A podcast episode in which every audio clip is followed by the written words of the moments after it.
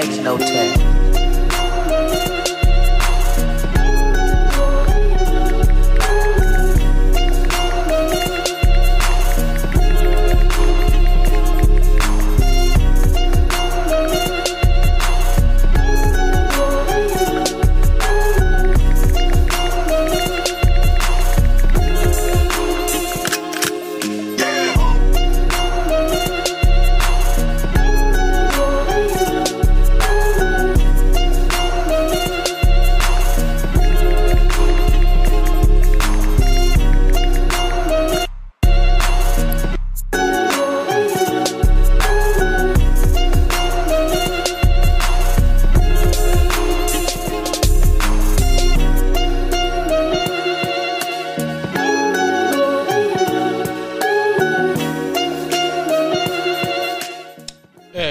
People? Welcome to a brand new episode of the Midnight Drop. It is your host, Jordan Malone, back at you with some new stuff going on. Today, we're going to be doing some reviews for The Last Duel that was just released on HBO Max. And we're also going to be doing a discussion on Euphoria Season 2, Episodes 1 and 2. But right now, we're going to keep listening with this good ass music. We'll be back with you in just a little bit. Peace.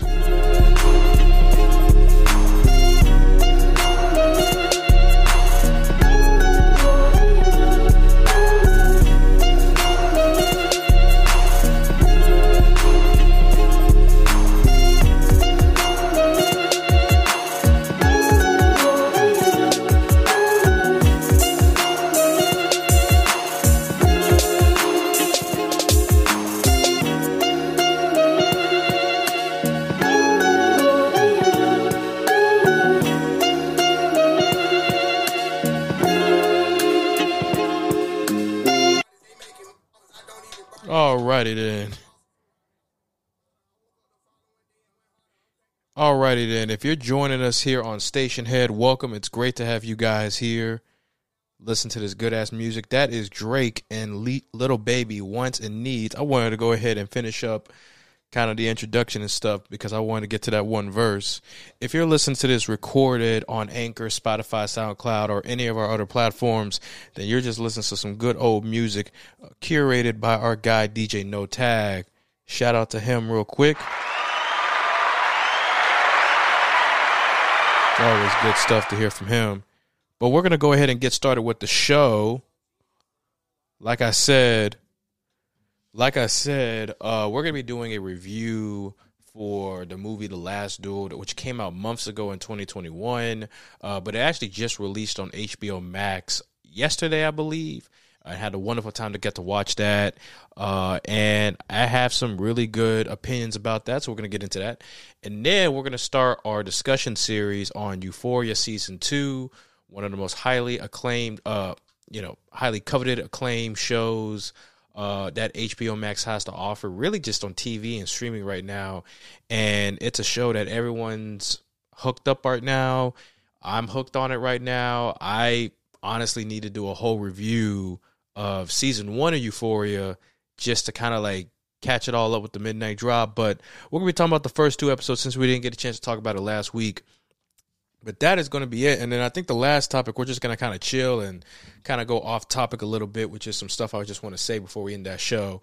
But welcome again. Thank you guys so much for coming in and listening to this brand new episode of Midnight Drop. Uh, before we go ahead and get started, just some quick housekeeping uh, stuff that we always get through here. If you're new to the Midnight Drop, welcome. We always do live episodes every other day, live on Stationhead, and then on the following day, uploaded on all other platforms, which is Anchor, Spotify, SoundCloud, Google Podcasts, Apple Podcasts, www.themidnightdrop.com, and also on other platforms. Catch us with clips. Uh, on Instagram to kind of get a taste of what we can do over here. Uh, if you want to listen to these live shows, what I'm gonna need you to do is download the app Stationhead, in which we do a lot of good stuff over here where we have copyrighted music uh, that's played from my Spotify account. So what you just heard was Wants and Needs. That's a popular song. Uh, I got a good amount of songs right here on my playlist on the left, and it's just really dope uh, to get everything here and just play my favorite music. And if anybody wants to request, that's what we do here. Uh, we're just gonna try doing Stationhead for a little bit. Uh, and if it doesn't work out, just doesn't work out, we'll just go back to just doing pre-recorded episodes, or we'll just move to another platform, which is Twitch. And so far, man, it's going all right. I would say that. But if you want to catch episodes live, download the Stationhead app, look for the Midnight Drop, and you'll find all of our recorded episodes and more. And again, if you want to go ahead and follow the Midnight Drop on social media, follow us on the Midnight Drop official underscore TMD podcast. And you'll find all of updates, including some cool little things that we post here and now, including as top five superhero movies, top five movies, uh, weekend watch list, off topics, off subjects, all that type of good stuff. So follow us on Instagram, official underscore TMD podcast, and you'll get to know everything there is to us. And just going to put this out there. If you want to know about trying to get onto the show, do an interview, or just have a cool vibe, I'm actually starting out uh, open invitations for people to just come on and just start talking or whatever. Uh, what we want to do here on the Midnight Drop is that we want to have a sense of togetherness and we want to get people involved with just having really good conversations. But that's that's really what all podcasts are all about. Just having really chill, cool conversations. And who knows, I might get food for you at the, uh, during the show. So it'll be a cool little ASMR where we talk about our favorite movie, TV shows. It's just some cool stuff. We don't just do movie and TV shows.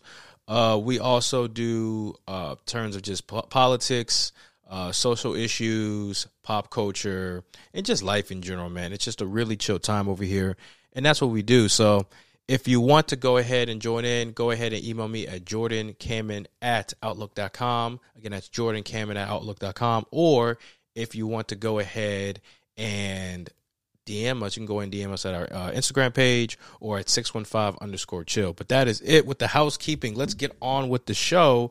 We're going to start off with playing some good old music in a little bit. I know that's going to be some good stuff.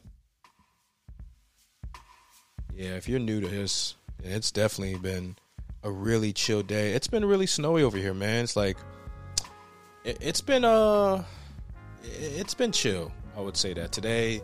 Uh, Nashville, the state of Tennessee, ended up getting a lot of snow today. It's our second straight weekend where we had just snow. I want to say second straight weekend. I don't know, but um, it's been really cool here. Playoff NFL playoff football is here, man. If you are repping the Tennessee Titans, we got our bye today, which is very fucking dope. And if you were any of the teams that won in the last couple of days, so Bills, the Cincinnati Bengals, uh, the San Francisco 49ers played earlier today. I'm trying to remember God damn, I can't remember at all. Oh, the Tampa Bay Buccaneers. It looks like the Kansas City Chiefs are going to blow out the Pittsburgh Steelers like everybody thought. So, congratulations to all you guys. Another round of applause. And for everybody else who lost, including them Cowboy fans, for everyone saying that our team is going to win, just want to get a good, give you guys a big old shut the fuck up. Hold on, I don't think you heard over that music, but here you go. Shut the fuck up. So yeah, I just had to restart that music just to tell you to shut the fuck up, including for them t- Dallas Cowboy fans. But no, I'm serious though, man. Like, really sucks that you guys lost in a crazy play like that. So, want to give a you know big shout out to that. Um, but yeah, man, it's been cooling over here. Had some good ass food. Uh, watched a good amount of TV shows and movies uh, through HBO Max, Netflix. Um, I need to go ahead and give an announcement that I want to go ahead and get a Scream review out for you guys. Uh, maybe in the next couple days because the plan was to go watch Scream on Saturday, but the problem was was that I was too afraid of what the weather was going to be like because it's been raining hard over here. There was some uh, good. There was some snow that came in a little bit later on the night, and I just didn't know if it'd be safe for me to go to the movies. Plus, uh, I've been getting some mis- mixed thoughts and just the reviews. It's like Rotten Tomatoes had it really, really high. I'm gonna actually look it up real quick again just to check. Uh, Scream, they had it at now it's down to a 75%. It used to be at 90 at one point, but now it's down to 75. Uh, some other people saying the movie just wasn't that good, but I'm still gonna watch it. I want to have an opinion of my own and just see what it's all about. But that was really it, man. Just uh, hold on make sure I uh, Okay. Yeah, just had to make sure I could hear myself real quick. But yeah, it was just kind of weird, which is how um, everything was with this movie. So I want to go ahead and give it a quick watch as soon as I can. And I want to try to see if I can give a good uh, review on it too. But uh, you're going to have some cool reviews from me later on this week. Probably have some cool discussions, conversations. Uh, like I said in uh, the episode I did before, where I did a whole review for Licorice Pizza and American Underdog, uh, we're gonna start doing episodes every other day because I'm getting this itch now to where I want to do podcast episodes every day uh, or every other day, and it's just like if I keep waiting week by week, it's just gonna make me feel like I'm a little lazy. So that's just something that I'm gonna start doing with this go back to doing because i did it before and it was actually really cool so uh that's what we're gonna try. That's what we're gonna try that's what we're gonna accomplish. And uh, we're gonna have a lot of reviews we're gonna have a lot of discussions on stuff. Uh you'll see a lot of group discussions and one-on-ones with other people in the near future. Um i tried some really interesting things in terms of advertising my podcast and so far it's worked so I'm happy about that. Actually, better yet, since I'm here, let me check my Google Drive so I can see how many people are ready for it. Because uh, we're gonna have a lot of discussions just based on like what people are trying to do, what they're trying to accomplish here, and it's just like, yeah, we got it shared with like ten different people, man. It's crazy, but yeah, man, be on the lookout for some really cool episodes. And I know for this week it's going to be a little interesting. We may be having snow again on Wednesday of this week, so that'll be really crazy if we do. Jesus Christ, weather is crazy over here. Did y'all, real quick, did any of y'all, anybody from the West Coast, did any of y'all get an advisory on a tsunami coming in because of an underground volcano, uh, an underwater volcano? Like what the fuck, man? Are we? We're getting to that point, man, to where life is just ridiculous. Like I'm not like thankfully there wasn't a tsunami on the west coast, but just ridiculous, man. Um oh man, it was, it, I think that was the one crazy headline. Cuz if I'm living in the west coast and I'm getting a warning for a fucking tsunami coming over, that's just ridiculous. Like I'm just over here I'm just chilling at my house. I'm going to get groceries and I'm being told, "Oh, a fucking tsunami's coming in." Like we're freaking Japan, and Japan ends up getting tsunamis all, all the time, and it's sad and it's ridiculous, and it's even getting worse with climate change right now. So the West Coast, United States West Coast is getting it. That's that's a problem, but thankfully they didn't get that. Um, I want to talk about some other topics, but we'll probably have to wait later on the show because I really want to get these reviews in especially for the last duel because that was a good fucking movie.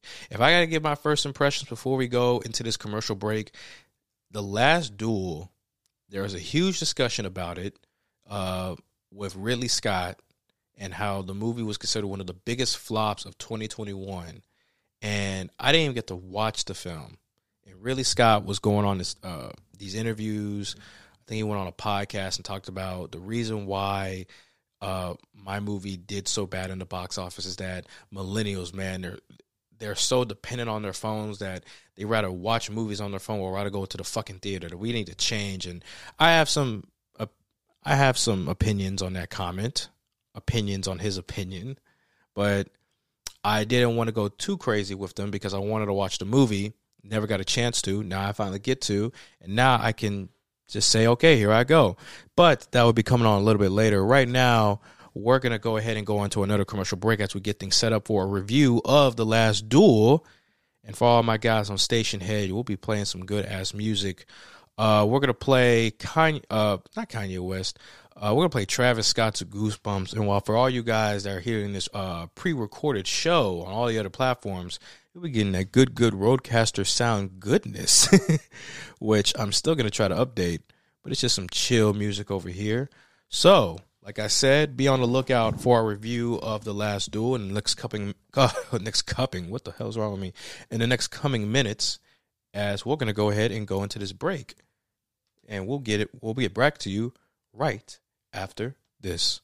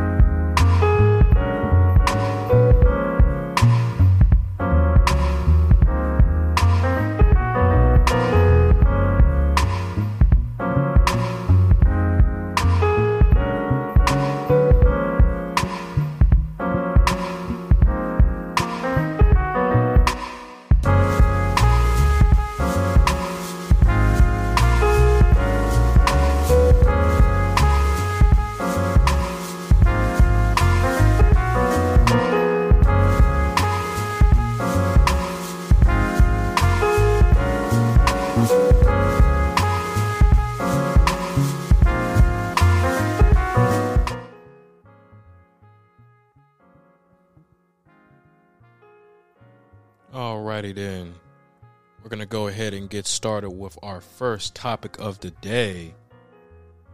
And that is going to be this review of The Last Duel. Now, I said it before we went on this commercial break. And what I talked about was just the whole discussion regarding why this movie became one of the biggest flops of 2021. Ridley Scott saying uh, his opinions on it.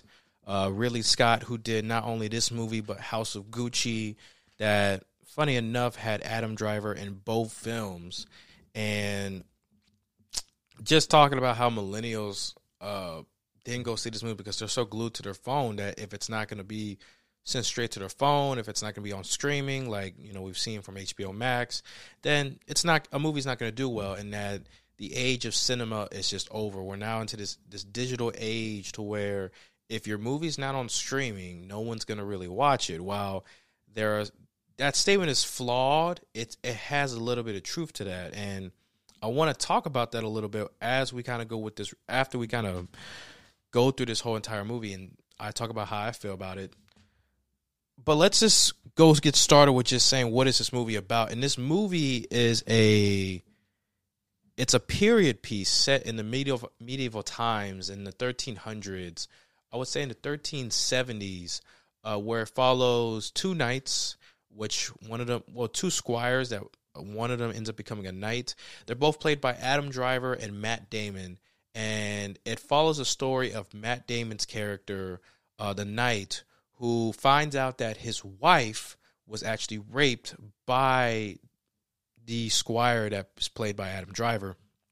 And the crazy thing is, is that both the both the knight and the squire were best friends. They fought in wars together, they drank together, they ate together, and now you come with this whole situation plus other events that led up to it.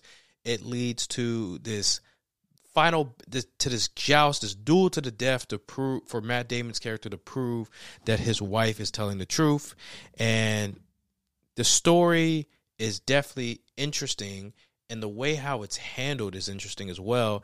And we're going to get into that. But first, I want to go ahead and play a trailer of The Last Duel so you guys can get a sense of what it's all about. And hey, man, I guess I can, I guess I told you this before uh, early on the show, but I, I really like this film. But we're going to go ahead and get into this trailer and we'll go ahead and get a discussion regarding about it and what I liked about it right after this. There is only one question that matters. Do you swear on your life that what you say is true?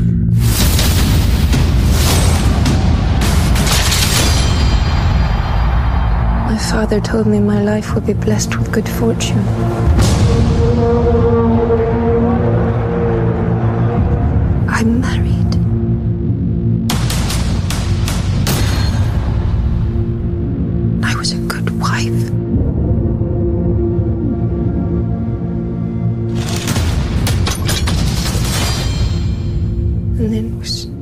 Judged and shamed by my country.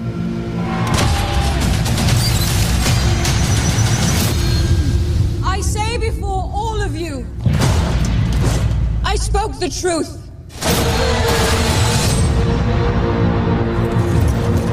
A most unspeakable charge has been brought against you.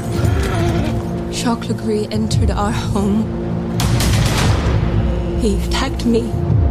The accusation is false.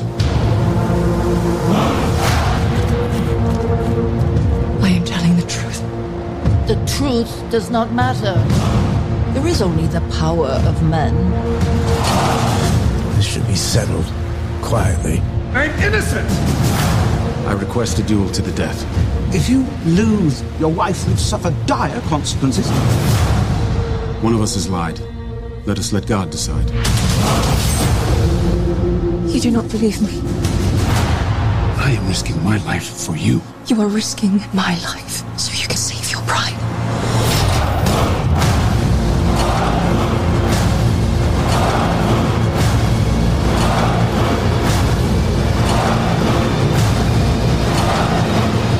The penalty for bearing false witness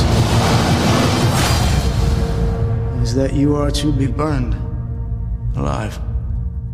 I will not be silent.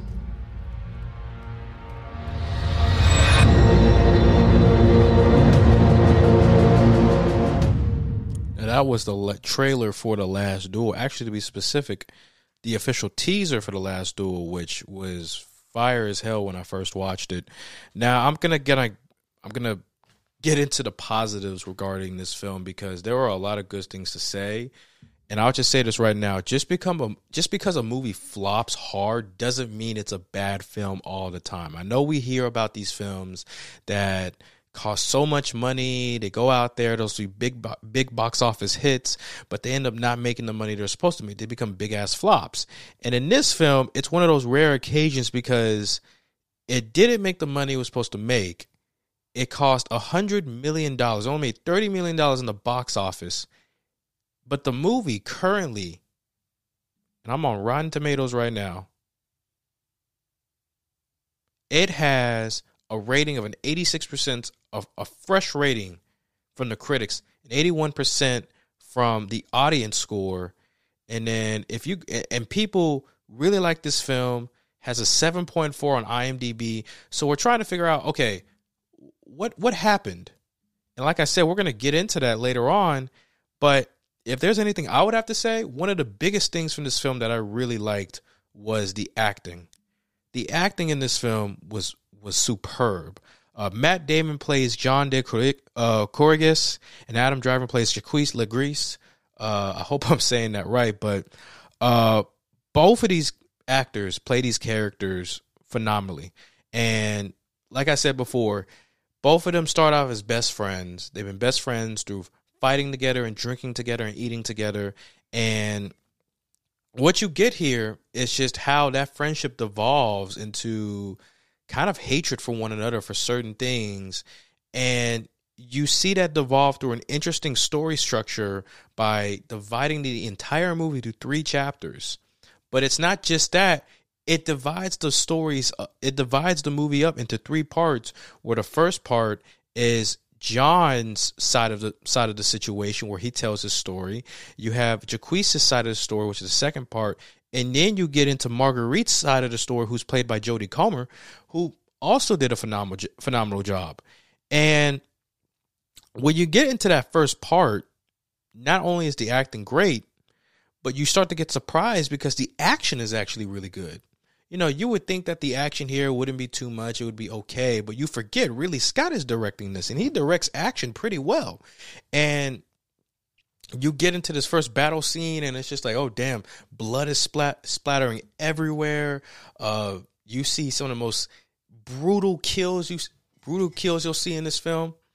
And you really just like that the brutality and then it switches up to just kind of like more of the it's drama the drama part of the film and in this first part, we get John de Carrouges, who's played by Matt Damon, and his whole thing is that, hey, I'm just a squire trying to become a knight. I'm working hard as I can. I don't have any money. I'm going bankrupt. I need to find a way to make some money. He ends up, you know, fighting more battles and he really wants his friend Jacques' help, who's telling him, You're broke as hell. And it's like, Okay, can you give me some help? And he's like, I can. And he's also going through this whole opposition with, you know, the king of the land, the, the, the king that he serves under, who, funny enough, is played by Ben Affleck. He plays Count Pierre d'Alençon. And you already know this dude hates him. And it's funny to know that Ben Affleck just hates Matt Damon's character and they're best friends in real life. I kept thinking about a uh, Good Hunting whenever I just saw them together because that's one of my favorite films and they're both my favorite characters in that. But you get this side of the story and it paints the picture that John is just an everyday working guy who happens to meet this wonderful woman, uh, Marguerite, uh, by taking over this guy's land or something. And, it, you know, around this time, women are considered property. So he kind of just says, I'm going to take her and, you know, be my wife and everything. He fights in these wars. And then it gets into this point to where you got this you kind of see the devolving of the of the relationship between him and Jacques his, his friend which in this part of the story you see him as this really big asshole. Pause. Pause. That didn't come out. You really see him as he's just he's just an asshole okay? He, he's just a dick. And he's doing that real slimy shit behind john's back that is just like if you were john and your friend was doing that you would be upset too. So you get that. And then later on in the film, you get this portion to where you finally get into his wife, Marguerite, who says, Hey, Jacques uh, raped me. And then we get to the point, oh, shit. Oh, what just happened? I think that was my microphone. Oh my God. Sorry, guys. I think my mic, yeah, that was my whole setup. Hold on. I'm to do something right here. Hold on. I'll be right back.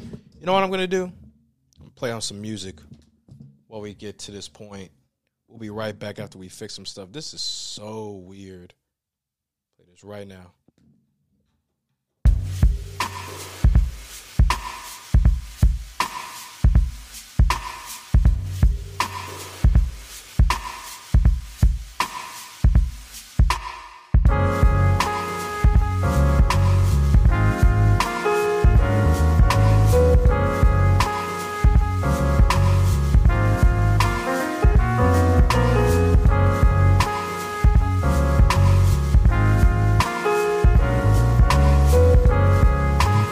Alrighty then. Are we getting better? Yeah, we're get we we we got back.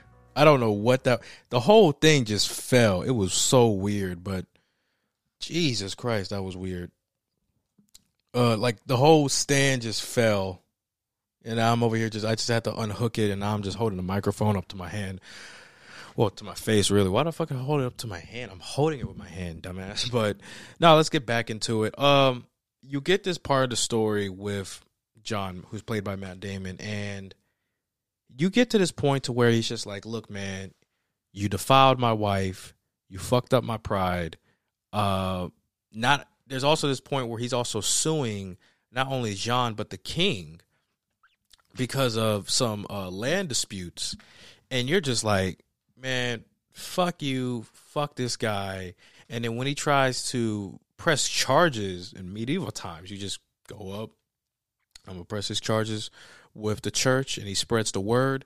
Uh, and when that gets rejected by the king because the king doesn't believe that uh, his wife was raped, uh, you get to a point to where he says, "I'm to file a appeal. I'm to go to Paris, and I am going to file an appeal with the king of Paris." And that is when you get the end of that story, and then you get to that second point on with uh, Jacques, where he starts talking. You know, you start seeing his side of the story, and you kind of see what influences him and what helps evolve this relationship.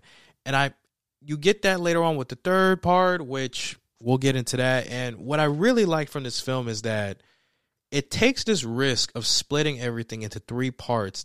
It kind of takes the story structure in a different way because you would think that you just combine all of these structures you combine all three of these parts and you would just get the entirety of the film to where it's just like okay we're seeing multiple storylines. We're seeing how these characters move.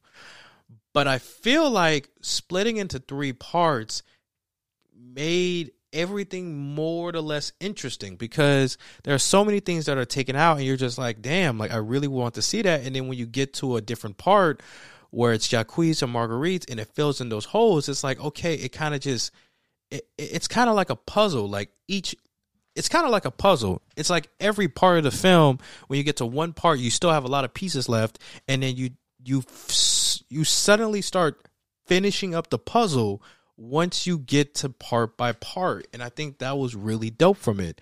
It's a big risk because the movie is like 2 hours and 30 minutes. So you don't know if you're going to hang with it. There are times where I have to pause and just kind of leave and take a break, but throughout the film, I was more and more interested because it keeps bringing in these points and these subtle changes that you start to realize, like, yeah, this is really just an interpretation of what this character thought or what this character thought.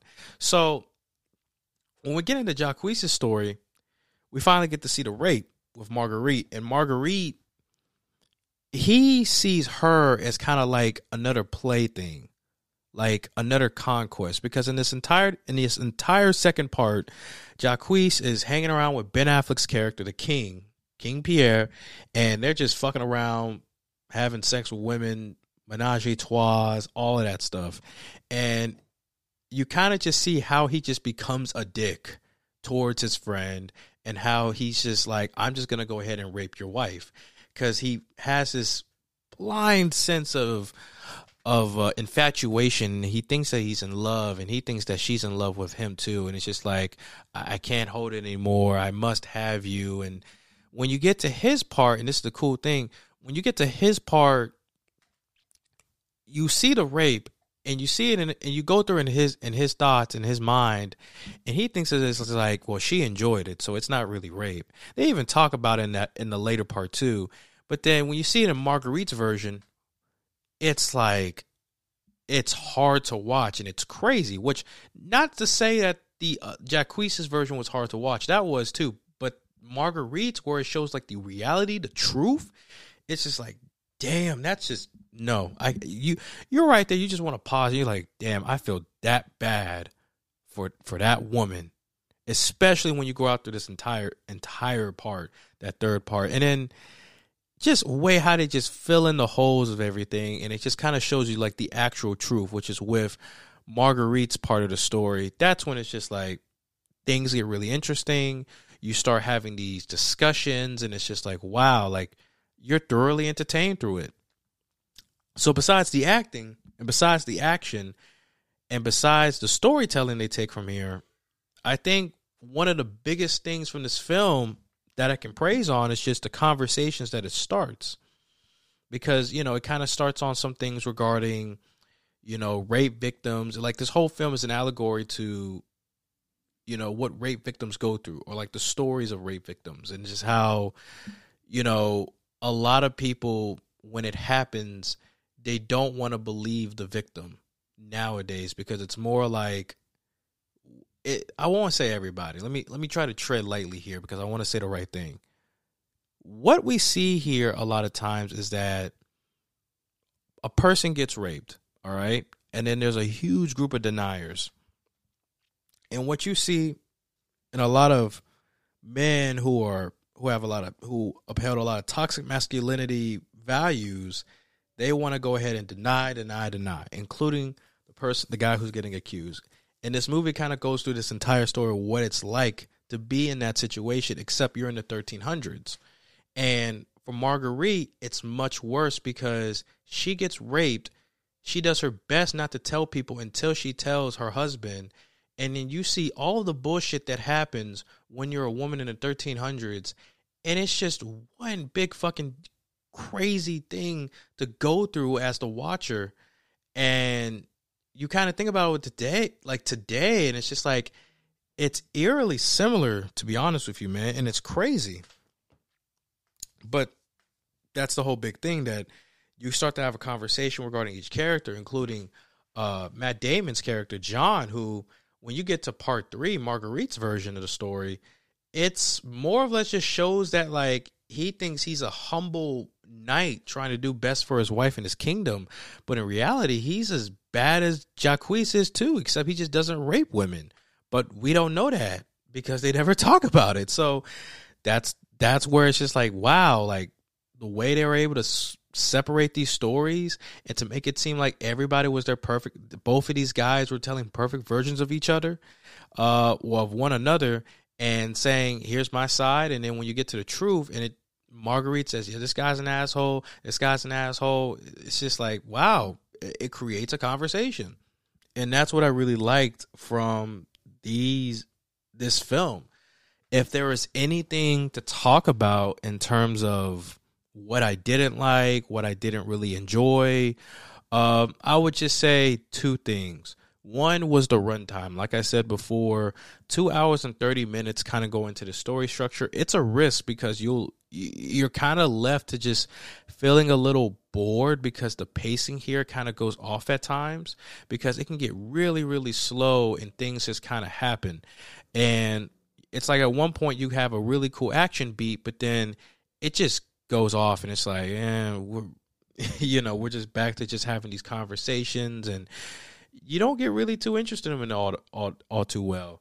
Um, when you get to certain parts, it's like you kind of want everything to hurry up and speed up because you've already seen this scene. And I think that's the big risk with how Ridley Scott took this direction in terms of just uh, the storytelling here. The second thing I really didn't like, well, I won't say it was the best, was just its met its message really that it was trying to do because in the trailer when I saw it, they were trying to say how does this one woman change a kingdom? How does this one woman change a moment? And in that, you don't really get that. You really just get a woman who is trying to tell her side of the story. No one really believes her, and then it's all resolved through a fight of the, uh, you know, a, a fight to the death, and that's it. I, I don't think there shows anything where she actually changes the world and I feel like the message they were trying to bring in that she's like she's the key to everything, she's the real hero. It's just like, eh, not gonna say it was terrible, not gonna say it was bad, but it could have been executed a little bit better. Um, but besides that, man, I mean, I don't have too much bad things to say. I mean, this was a really good film that I feel like it it, it is kind of unfair that it didn't get the recognition and the money that it deserved. And it's kind of like the Suicide Squad, where it's a great film, great direction, great cinematography, great acting, a really cool story, and cool twist. But the problem is, is that it doesn't make the money it should have made uh, through numerous reasons. And and that's what I'm going to go in right now for a little bit. Uh, one of the biggest reasons that we can just say right off the bat is just that this film came out during a worldwide pandemic, and for a lot of films that came out, excluding some, uh, looking at you, Spider Man, uh, they they did it did not make the return it need. Those movies did not make the return it needed to make. Again, this movie had a budget of one hundred million dollars, and it only came back with thirty million dollars worldwide in the box office. And it's just troubling to know that films like this aren't making the money they they are supposed to make, but that's what it is in a pandemic. Um, the second biggest thing is that a lot of people are pointing fingers to the advertising and the marketing and I would have to say I agree a little bit because you get to see the teaser trailer, you get to see the official trailer. I saw some commercials for this film a little bit, but I don't think there was too much big marketing before the movie that created all this hype. And you know, I won't say it's one of the biggest reasons, but it's a it's a reason nonetheless. Because the next thing I'm gonna say is is is, gonna be a little bit what it is. And I think the third biggest thing for this film, why it just didn't make the money, is that it. I, I hate to say it, but it just wasn't a superhero film. And, and I'm gonna explain myself. I'm gonna explain myself on this one. I think Ben Ben Affleck made a quote a couple days ago about how what he sees the future of cinema and how we're gonna see movie theater movies that come out in cinema are gonna like be these big ass events where you're gonna see like these nostalgia bait films, these superhero films, big event films, if you if you if you can say. And I think this is an example of that because you get a film like this, The Last Duel, where a lot of passion is put into it. It's a it's kind of like a it, it's a it's not really a big name film. It's an original story, and what it is is that no one, not a lot of people are going to be interested to go see it unless you really like movies, you like the you like movies based on of medieval times, or you know you you you genuinely are a hardcore cinephile. And I think what it is is that there are just certain films now that are going to attract more of a box office than other films like that. And I guess it kind of is what Ridley Scott is trying to say, but it's more or less just what Ben Affleck said a couple days ago, which I thought it really related to this film. And and by the way, I'll just talk about Ben Affleck in this film. Ben Affleck was an underrated actor. Some people are trying to say that he deserves a supporting actor award or a nomination. I don't think it's that level, but I think it was really, really good. So I'll say that right now.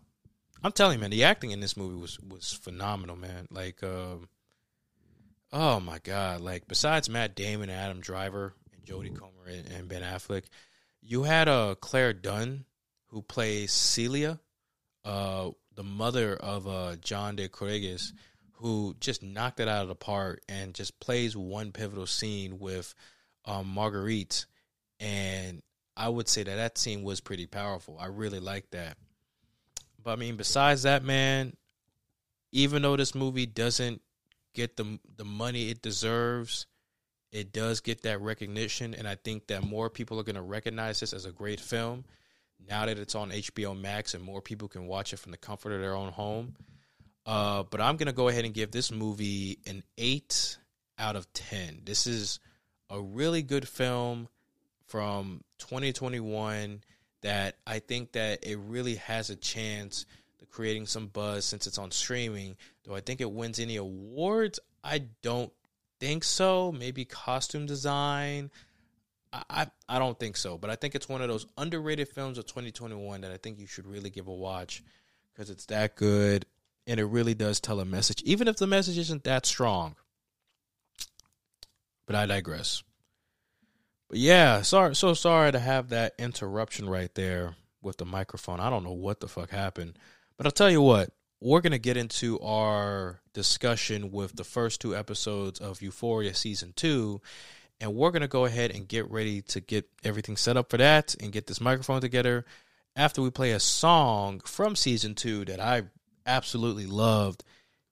And I think for anybody who watches Euphoria, you'll you'll figure this song out because it it was fucking dope when it came out. I was trying to find a song for tonight's episode, but I couldn't find it at all because the episode just came out.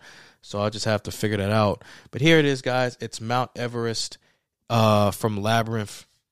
Uh, for every any of you guys who are listening to the recorded episodes here on all the other platforms besides Stationhead, again, download Stationhead and listen to the live episodes. Or if you just want to listen to the episodes just with copyrighted music, go ahead and download it, man. Just look up the Midnight Drop. But until then, we'll be right back with our discussion of Euphoria right after this.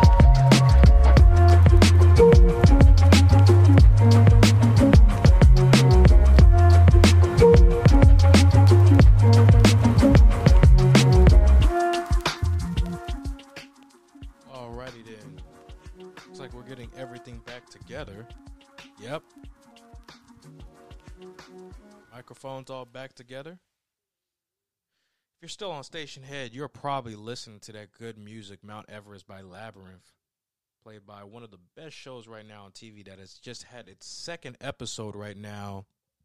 Let's go ahead and get this up. It just had its second episode tonight, which I had a ball watching it. And I wanted to go ahead and spend some time and actually start talking about this show that I think is getting so much love and it deserves it. And when I first watched it, I absolutely fucking loved it.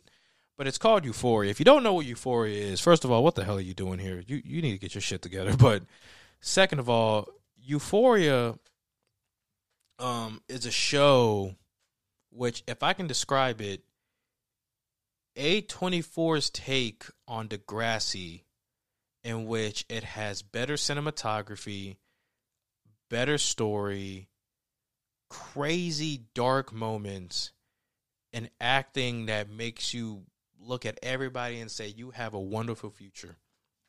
And it's and when you look at it, sometimes you want to say this is written, this is acted, written, directed, produced and curated by Zendaya, which kind of has that feel, honestly.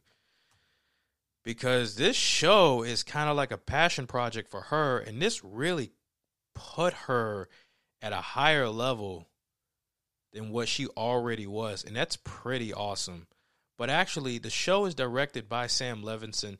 Uh, Zendaya does a lot of work with the show, and it follows the adventures of a high schooler named Rue who is a drug addict and follows her adventures through high school as she meets uh, Jules, who is a transgender uh, student that goes to the same school as Rue. They start developing a relationship with all these other characters uh, that you meet over time uh, throughout seasons one and two. It starts to fill in this bigger, overarching story and also character arcs that make you just really interested in, and just what these characters have to do and how they grow and how the story uh, evolve over time. And to give you a little background, season one was really good. It won a good amount of awards. Zendaya had a lot of recognition, including the actors and actresses here that did it. And if we actually look up what this show ended up doing, right now it has an 86% Rotten Tomato score from the critics and a 90% from the audience. And when you look at season one, it did have an 80%, but this show got a lot of recognition for what it was. Um, it had two specials, which let's just be real, uh, were freaking awesome. They came out during the pandemic, and the first one was "Trouble Do- Don't All Last Always," and the second one, "Fuck Anyone Who's Not a Sea Blob." And they're pretty much just kind of like short stories that happened right after season one. It gives us a taste of what to expect from season two, and season two started off with a bang, man. You know, the first episode was really just awesome and did a lot of things that people wanted to see and more. And season two, uh, no, not season two, season two. Epi- well, I just said it again. Jesus, episode two ended up doing a whole lot of good shit. Uh, that you know, it's progressing the story and it's just making everything so so good. But like we did with the last duel, we're gonna go ahead and play a trailer of season two, so you guys can get a feel of what it's all about, and we'll be right back with our discussion.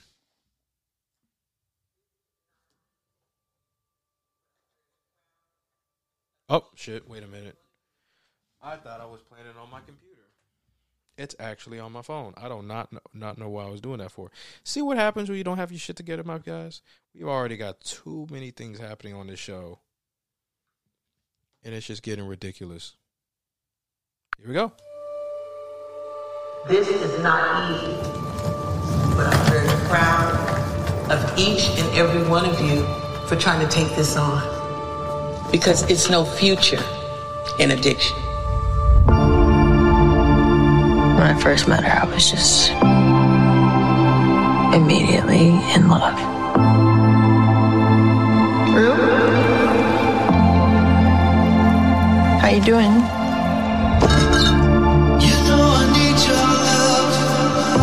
As soon as I saw her, I was just immediately afraid to lose her. When did you relapse? you got that hold on So, Rue, the $64,000 question is what's in the suitcase?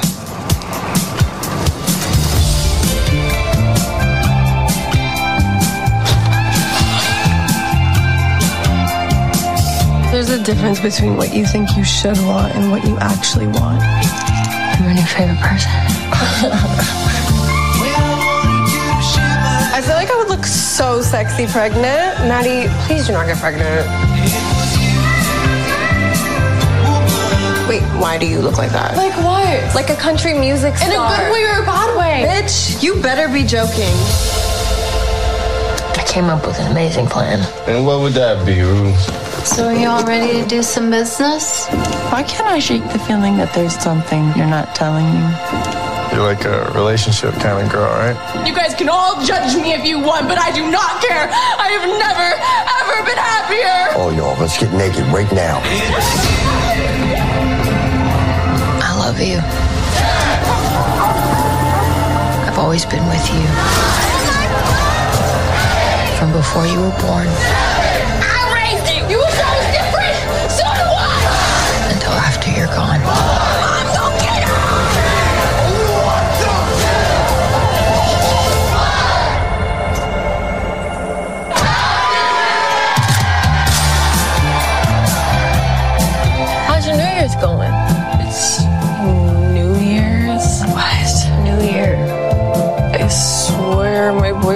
doesn't tell me anything. And there we go with our trailer of season two. Uh, but yeah, man, that's a good sense. Just a like again, it's A twenty four doing Degrassi, so just better and more artful and more explicit. So yeah, that's what it really is. And man, I mean, if I have to get a quick a, quick reaction to just how I've been feeling with the first two episodes, I've been loving it. Just what they're doing. Now there are some things that I definitely have some concerns with, which is how we keep keep going the series, but Euphoria season 2 has so far lived up to the hype that it was excreting throughout the last year or so and man it's just episode 1 it just takes a really crazy turn like in the beginning of the episode episode 1 mind you to be specific we're given finally the backstory of Fez's life. And if you don't know Fez, Fez is the local drug dealer who has his brother Ashtray, who takes care of his grand, you know, takes care of his grandma, and he is ended up becoming uh, the supplier for Rue throughout the entirety of the series. And he is a fan favorite. He is fucking awesome.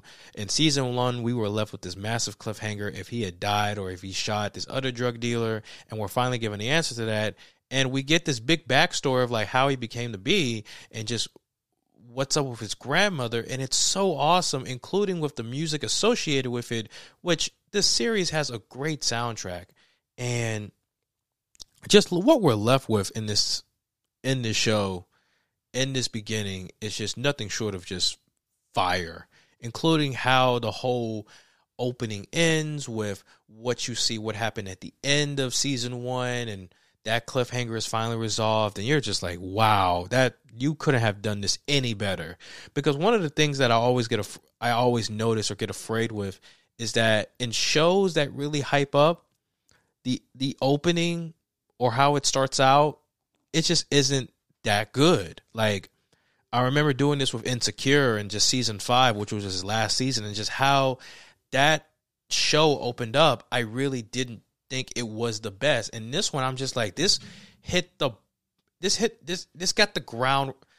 It, it hit the ground running, and it was just so good. And you're just sitting there, just like, I want to keep going. I want to see where this this leads up. And, and you're just back with this huge, crazy situation that that just leaves you worried and anxious, and it's so tense. Uh, basically, you're just having a drug deal with Rue, Fez, Ashtray, and all these other characters. And I won't go into it too much because there are big spoilers with it. But just how they handle that, it's just fucking amazing, man. Uh, I know I'm raving about it crazy, and I know, but I'm I, am i am being serious, man. It's it's ridiculous and it's awesome. Um, let me just say this: Zendaya Zendaya's uh, role as Rue is awesome. I think a lot of people praised her performance on season one uh, for just being real and for just giving a good depiction of what it's like to be a drug addict, especially a tr- teenage drug addict, what is just ridiculous, man. But it happens. And season two, she continues with that, with just all of her problems, her toxic traits, but just also understanding her as a person. And just this entire episode, you're kind of following up to what she's dealing with with Jules and just you know, what's up with her and how she can be the best person she can be to Jules because Jules doesn't want doesn't want her to do drugs anymore and wants her to be clean so that they can be together forever and ever and that shit. And I just think going back to her with these first two episodes and dealing with that dilemma, it's really cool. And you're sitting there just man, man, I don't, I really don't want you to fuck up and make a really bad decision like you did in season one. And that's what you're really thinking with this entire cast of characters. You know, this season, they really are focusing on certain characters like Cassie, who last year was really underrated, who was really cool, that went through this huge, you know, big situation with her boyfriend last season, is now going through this season, kind of revol- resolving some of those issues, including, you know, her childhood past. And, just seeing the focus they're putting on her from day one on episode one and later on with episode two, it's really cool. And you start getting really worried, like you did with a lot of other characters in season one. And man, you, you, you want to get mad, but you can't get mad that much because you're just like, these are normal behaviors for a high schooler or are they? I don't know.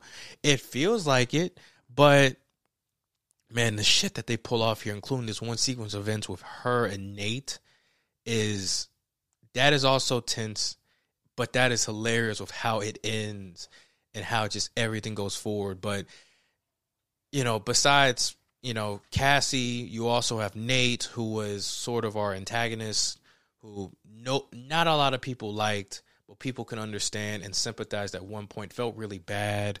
Um, again, don't want to give out too many spoilers. I'm gonna need you to watch this show, but with just the whole point of what they do here with Nate and his dilemma with Maddie, who was his girlfriend last season, and how he gets together with Cassie, and as that relationship is starting to brew, that's going to be one big old fucked up thing that happens here throughout season two, and and episode two kind of you know goes more into that with just talking more about Nate, his relationship with his dad, what he sees in Cassie, what he sees in Maddie, and just what does he want to do?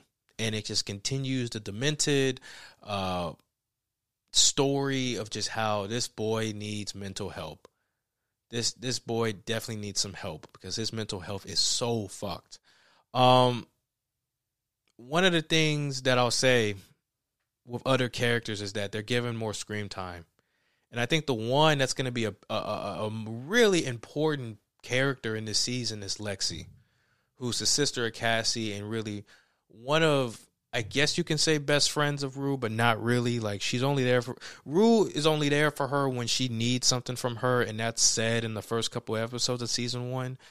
But right here in season two, it seems like Lexi is going to be uh, put up to be in these really key high stakes situations, including going through her character because we see her a lot in season one, but we don't see her going through a lot of bullshit and a lot of craziness like we do with all the other characters. And in this one, it seems like she's finally going to take a stance for herself. She's going to stand up for herself. She's going to be more aggressive. And we definitely see that in season two, where she starts making this whole relationship with Fez. And, you know, people on social media are trying to say they want to be a relationship. Uh, it's starting to look like that. I, I don't know if I wanted that, but it's starting to look like that. But as a Lexi fan, I don't want her to get into this shit because sometimes staying in your lane and staying in your business really helps out a lot. And right now, look, it looks like she's to be a lot of bullshit, which is not to be good for her. I I can I trust me on that. It is not to be good for her at all. But you know, I just like how season 2 is starting to really just focus on a lot of these characters that we want to know more about and that's what a second season of a of critically acclaimed show should be. It should really say let's listen to these fans let's evolve more into these stories that we already have and let's explore more with characters and stories that people got a glimpse of in season one and said let's keep focusing on that because that's what it really should be. And how they utilize that screen time that runtime. Like an hour you know the first episode was about an hour the second episode is about 55 minutes. Just how to utilize all that time is really good. And it really does feel like a short story or like a short film. And just how A24 does it with its style, it's it's awesome, man. Like I will say this right now. This cinematography is the best that I've seen in a TV show in a minute because it has its own style. Um, it, has the A24 look. It gets creative with how they want to get stuff going. And the direction here by Sam Levinson is really cool. And just the music choices is nice too. You heard me just play Labrinth uh by you just heard me play Labrinth and you know did uh Mount Everest and I need to find other stuff but really just how to use the music to tell the story or progress the story that's good storytelling and that's just really good production by Zendaya and Sam Levinson. Um, but with all this praise I'm giving, I need to go ahead and get into some things that I, you know, have some I have some problems with. Number number one is just I am afraid that the show really is gonna go crazy into getting just really edgy and just really explicit with just what it is. Like season one, one of the biggest criticisms that I saw was that it's just it's just too dark at times, and that it just makes it really hard to watch. And in season one, sometimes it's like that, but now it's gotten more into just they just show a lot of dicks. and it's crazy because it's like in episode one, they have a lot of nudity scenes where you see all of that, and it starts to get really annoying because yeah, we know this is a this is a grown up show, but when you think about it, just a high schoolers and just who they are, it's, it does start to get a little uncomfortable, and I don't want them to just rely on that a whole lot, and it's just we we don't need that all the time, and it's kind of like how I felt with that movie Zola that came out last summer, man. It it just that movie. My biggest thing was that it's just a lot. The nudity was there, and it's okay at sometimes, but it just did it so much that it just got hard to look at, and you're just like, I don't want to see this. I don't know what A24's fixation in dicks and sex, but it is what it is, and it's it's an art form. But I just don't want them to over rely on that. I don't want them to. I also um, feel like I don't. I I don't want them to um, to overcomplicate things. Or and and then one thing with it is that I don't want the story to just be a whole bunch of flashbacks and you know just going to one thing to where we're going so crazy into one person's story into this one sequence of event sequence of events that we just end up forgetting about the main story and progressing it. And that's something I saw in season 2 or season 2 episode 2 where we go into the bathroom scene, but we spend about 10 minutes going to all these different flashbacks and these different montages. And it's just like, we got to progress the story. We got to keep it, we got to get it going. Which, you know, I don't think it's a major problem, but it's something to look out for. But man, I think this is the part of the discussion where I want to kind of go into a little bit of spoilers because I want to talk about some of the big things about this about this season that I'm I, am really interested in. One of the biggest things is just what happens at the end of episode one, where just Fed Fez just beats the shit out of Nate. And if you don't know, it's because Fez, you know, last season figures out what happens with Jules, figures out what happens with Rue, what's Nate's doing to people, and he just said, "You need to leave these people alone. I'm gonna beat your ass." And Nate just kind of like, Nate just kind of Oh, he just he he, he just threatens that man. It's just like, God damn, dude, why'd you got to do all that? But I'm gonna pull up this whole scene because it, it's crazy to look at, man. It's it's ridiculous and fuck, it, it sets the tone for what we're gonna do with this entire show and this entire season and what happens, man. So let's go ahead and get into that. Why are you always doing that shit? What? I don't know, like doubting yourself go and ahead shit. Oh, I don't know. Do I do that? Mm, kinda. Yo, can I like get your phone number? Yeah. Make any New Year's resolution? No. You? A few. The last time we talked, didn't you say you wanted to kill me? Yeah, well. The new year, Playboy.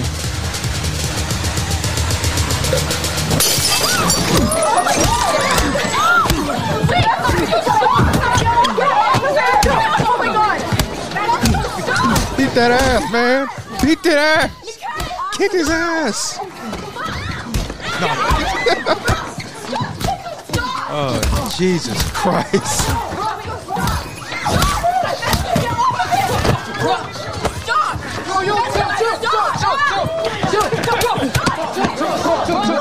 Chill, chill. Come on, guys, it. Come on. Jesus Christ. That's the end of of episode 1 and just with how it goes just how surprising it takes. It's like you you know it's to happen. But when it happens, you're like, "Damn, that really happened." and it, it sets the tone for this entire season and you're just like, "Wow, that that's great writing and great action acting from these other people who play, you know, Fez and Nate and everything, and it's awesome. Fez in here, Jesus Christ, like you love to see it, and it's one of those things that I'm just really excited for. Uh, but with episode two, man, just some of these tense moments and what they do, it's just it, man. There's one moment where you see Fez is being confronted by Nate's dad because Nate is trying to get to the bottom of this and trying to figure out who beat up his son. Not just because it's just his son, but because it's his pride and family name. Because Nate's family is is fucking weird, but own it own has so much power and owns so many things around the city that it's just crazy. And when you know that Nate got his ass beat by Fez, you're just scared because it's not only Nate because he does some crazy shit in season one, but you you you just know that his dad is just gonna do something crazy, and and his dad is ridiculous too. I I could spend a whole hour talking to his dad and how I feel about him, but just what he does is crazy. And there's a scene where like you you have him go to the gas station and he has a gun in his jacket pocket and he just leaves it there and he's it looks like he's about to shoot the place up and then you have lexi comes in at the same time and then you have fez ashtray his little brother who's a badass and then this other ca- character named uh faye which i'm actually gonna go ahead and say right now that's another big con i don't like her at all i don't like her character i don't like what she does i feel like she's fucking filler and she needs to go but that's besides the point. Um just what they do here with this entire sequence uh, is tense. It's crazy, and just what leads up into that later on, and what what follows that is just mm, you you have no word. You just have no words, and you're you're left with this whole big thriller aspect where you don't know what's going to happen. Uh, you have other stories that revolve from you know that follow from season one, and yeah, man, it's crazy. But um, those are some spoilers I wanted to put out. Also, there's another character, Ethan, who, you know, I'm just gonna be honest. As a new character, I really like him. Just what his story is all about. Um, just his relationship with him and Rue, and just how they they bring out the worst in each other. Uh, that's something to where I'm really looking at closely. He doesn't really seem annoying. He's someone who's kind of relatable, and yeah, man. Uh, actually, it's not Ethan. It's Elliot. Ethan's the guy who dates Kate. I'll get that one. Here's the one with Elliot.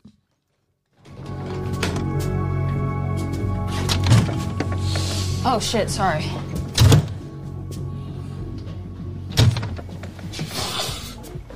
What were you snorting? I wasn't. I wasn't snorting anything. Yeah, you were. No. Fixing this washing machine, actually. I work for a Whirlpool. And, uh, you see it, it's all messed up, so I'm just. If you tell me what drugs you're doing, I'll tell you what drugs I'm doing. Yeah, okay, deal. Tight.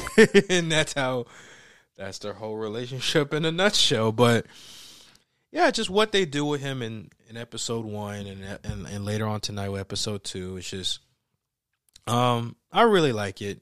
It's interesting. And yeah, man, it, it it's really cool, man. I, I, I don't I can't wait to see what they do with Elliot, uh, explore his story. Um, besides just him making money based off of making music for stems and um I just want to see where it goes. Uh, and just how it brings out this jealous side of Jules that we didn't see in last episode in the last season. Um, that's going to be really interesting to see. If, if there's anything else, uh, there's a whole scene with Kate where influence. Well, there's two scenes. There's one scene to where a whole Game of Game of Thrones reference happens, and a Dothraki comes in, kills Ethan, her boyfriend, and, and has sex with her, which we got into another dick thing, and that was annoying. But the second one was where they get all of these different influencers to come in, and it's just like you need to love yourself. You need to love yourself because the whole thing about Kate is that she does not love herself. She thinks she's fucking repulsive, and we get to a point to where it's just it's funny, but at the same time, it it's real shit. It's it's really real shit because we live in a world now to where everyone is going through therapy. Everyone's you know being an influencer. They're trying to give self help advice and it's just like it, it becomes so much that it becomes so saturated and, and overcrowding and it can really get to you man and i guess seeing that whole sequence i wish i could pull it up it for Kate, it's it's more interesting in which is how she was in the first season, where she's trying to find an identity by being somebody she's not, and how that's resolved.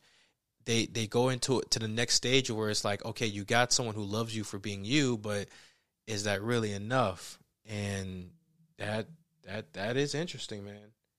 That is real interesting.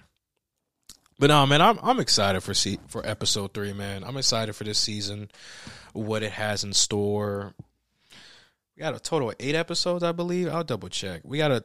I, I'm excited for what they're gonna do here and how it's gonna get done.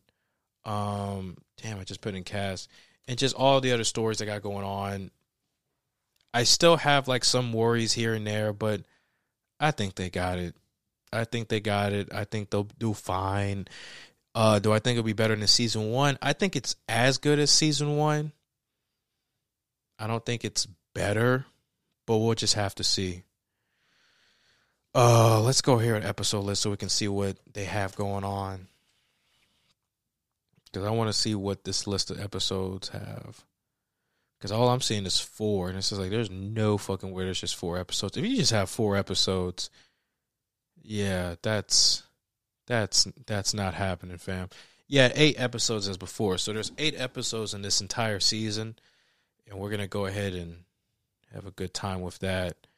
Actually, I want to see what's up with just the viewership here. Huh, the viewership in season two wasn't as big. Well, that's just because it's streaming. So I will say that. Um, but nah, man, that's my discussion slash review of the first two episodes of season two and just Euphoria in ger- general. Uh, this is a great show. I highly recommend that you go ahead and watch this on HBO Max, or if you feel like dropping that dropping that money or whatever you you need, uh, go ahead and just get it on VOD, man. I, I will not. I I I can't I can't emphasize enough how much I recommend this series. But with that being said, we're gonna go ahead and go off to another commercial break. Play "Amazing" by Kanye West and some good old music here from the RodeCaster, and we're gonna go into our next topic, which is gonna, be like a chill moment where I kind of just get into some cool stuff that I want to get into. But this is the Midnight Drop. Thanks so much for coming in. If you want to listen to some good copyrighted music, go ahead and download Stationhead. Get that good, sweet, sweet copyrighted music. But until then, this is Jordan Malone. Be right back in a couple minutes after this commercial break. Peace.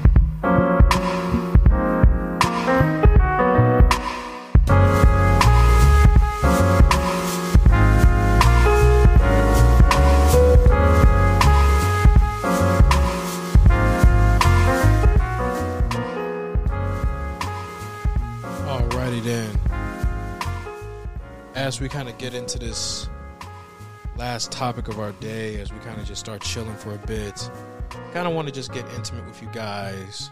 Not too intimate because you know I don't need all that. but nah, just kind of get kind of close with you guys and everything, and just talk about some things.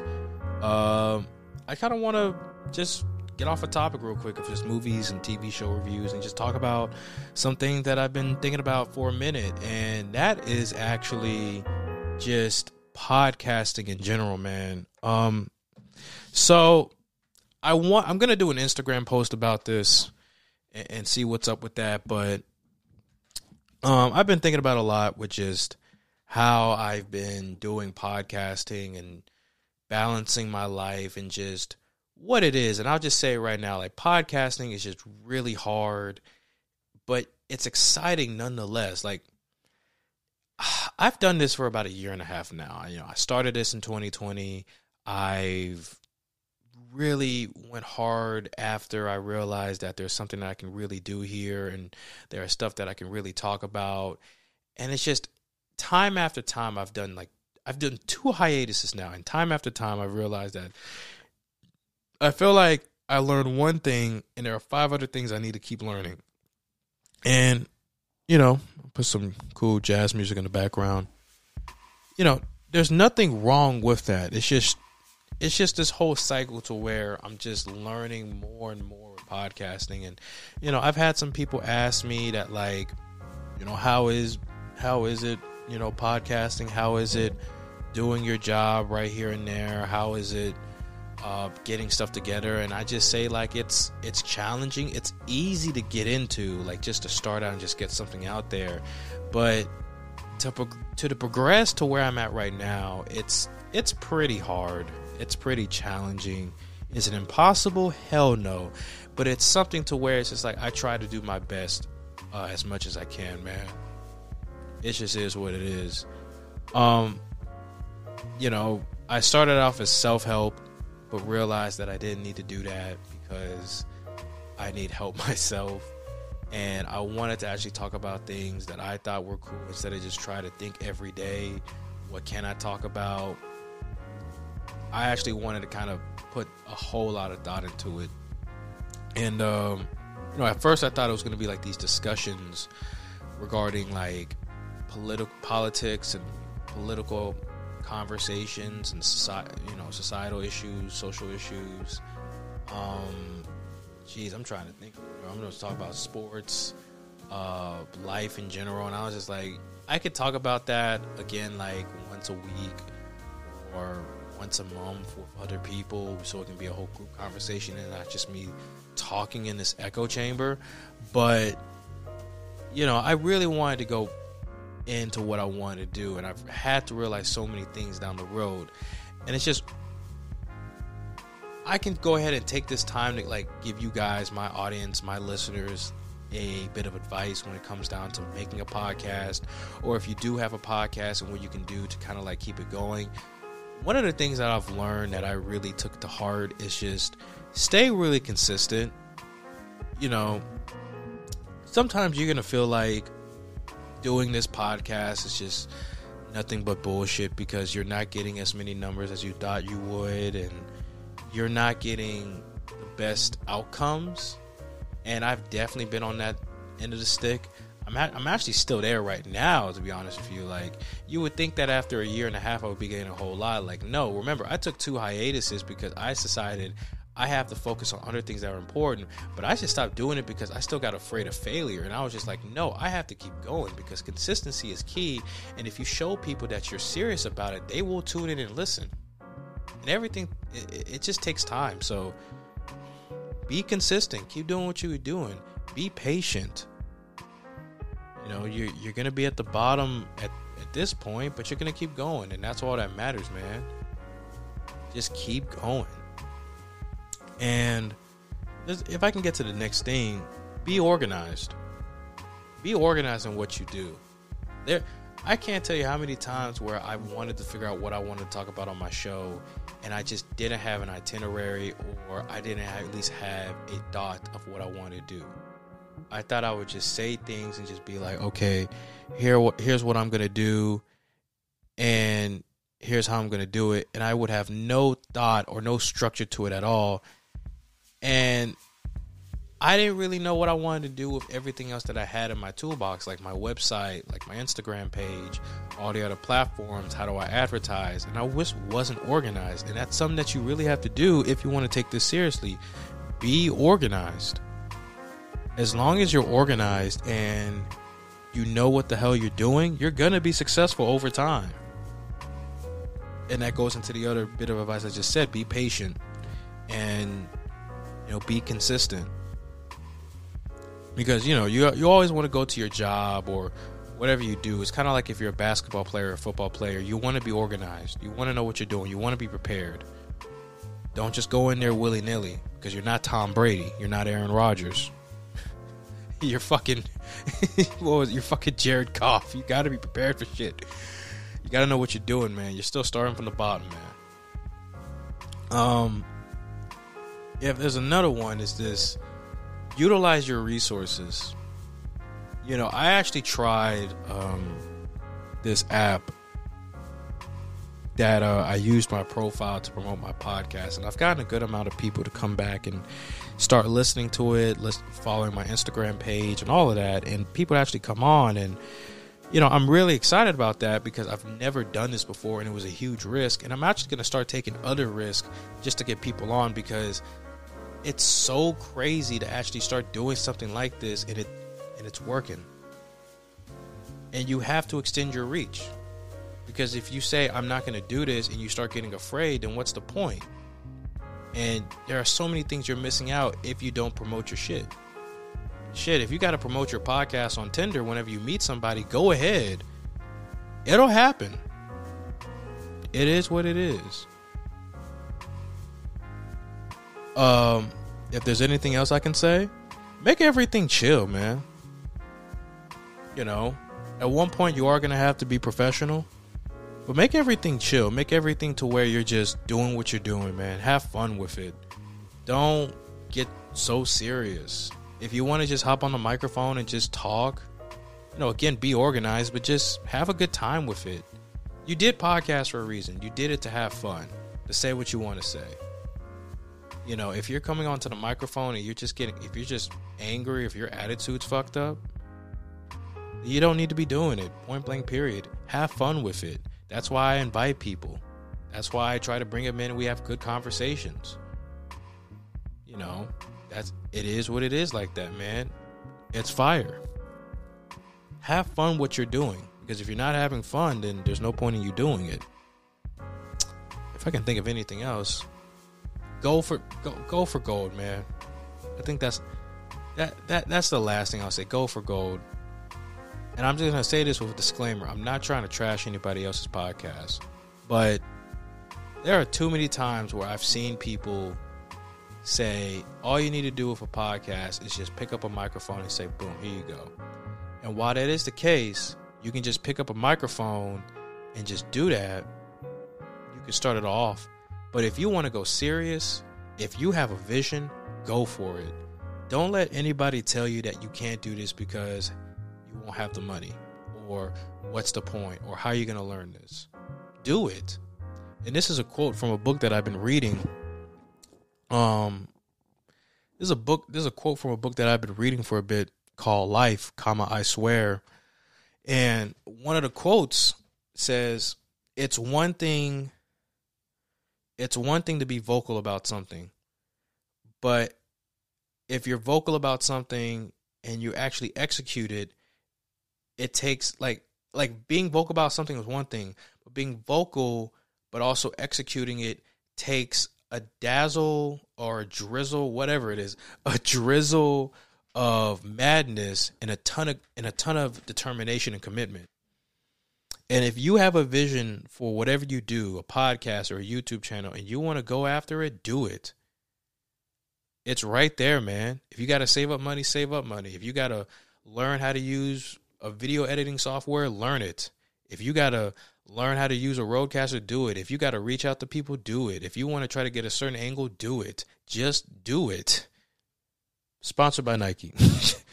nah, let me go ahead and Shut the fuck yeah, because I'm I'm being cringy as fuck. But yeah, man, I just wanted to take the time and talk about that because I feel like I talk about movie and TV shows reviews a lot around here, and I want to go ahead and be just a little bit honest about myself because that's how it is, man.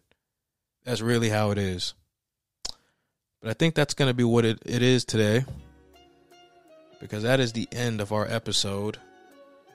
Actually, no, we're not going to end the episode on that one. I actually want to go ahead and watch a movie review.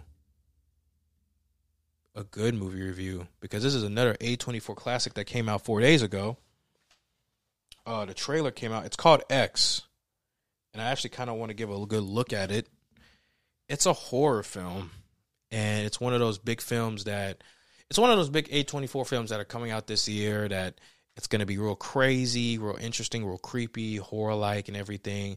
And one of the biggest, uh, I guess, interesting parts of it, besides its plot, it's also um, it's about a porn, about a couple porn stars, and, and uh, they're trying to make an amateur uh, amateur film, whatever.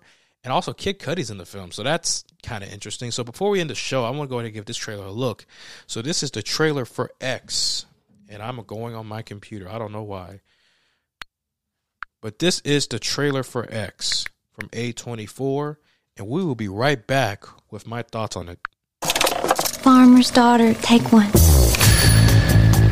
I need to be famous, Wayne. All the best people are. There ain't nobody else out there like you. You know why? Why? Because you got that X Factor. Our days of struggling may soon be over. Hollywood, here we come. So this is it. Our own studio backlog. You looking for a place to stay? Oh, yes, sir. That's one ugly son bitch. And my wife, Pearl, is next door. So I would appreciate a little discretion. He don't know what we're doing, does he? Well, it's better to beg for forgiveness than ask for permission. Would you like to come inside? Much obliged. I want to be in the movie. Well, you can't. The story can't just change midway through. If Daddy catches us, there's no telling what he might do. My wife is not well. It happens after dark.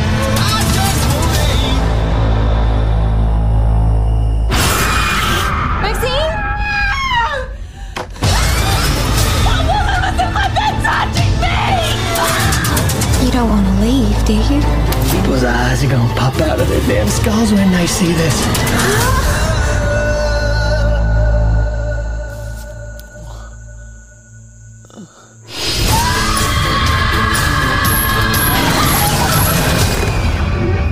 What? Are you alright? No.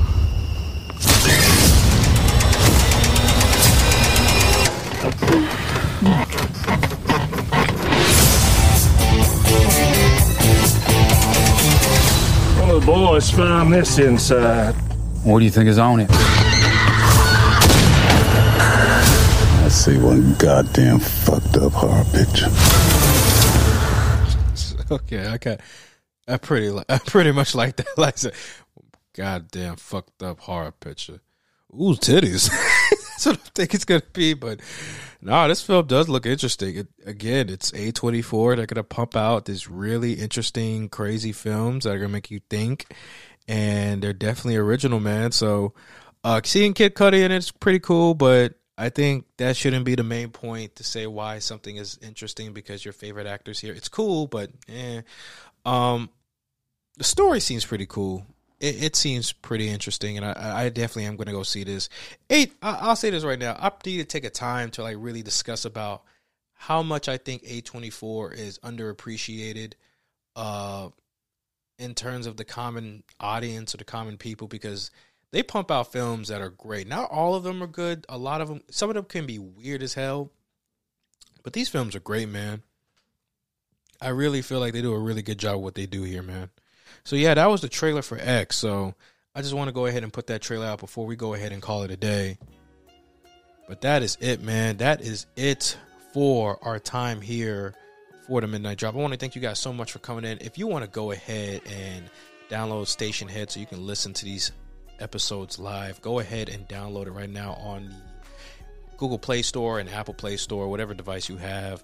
And if you want to go ahead and know more about what we're doing here, you can go ahead and follow us on official underscore TMD podcast on Instagram. Again, that's official underscore TMD podcast. And also, you can go ahead and listen to us on all platforms where podcasts are played. And we'll be back for another episode very, very soon. But until then, I'm your host, Jordan Malone. Thanks so much for coming in. We're going to come off and leave with a good song of Them Changes by Thundercat, which is only on Stationhead, and our good theme song by DJ No Tag. This is the Midnight Drop. See you next time.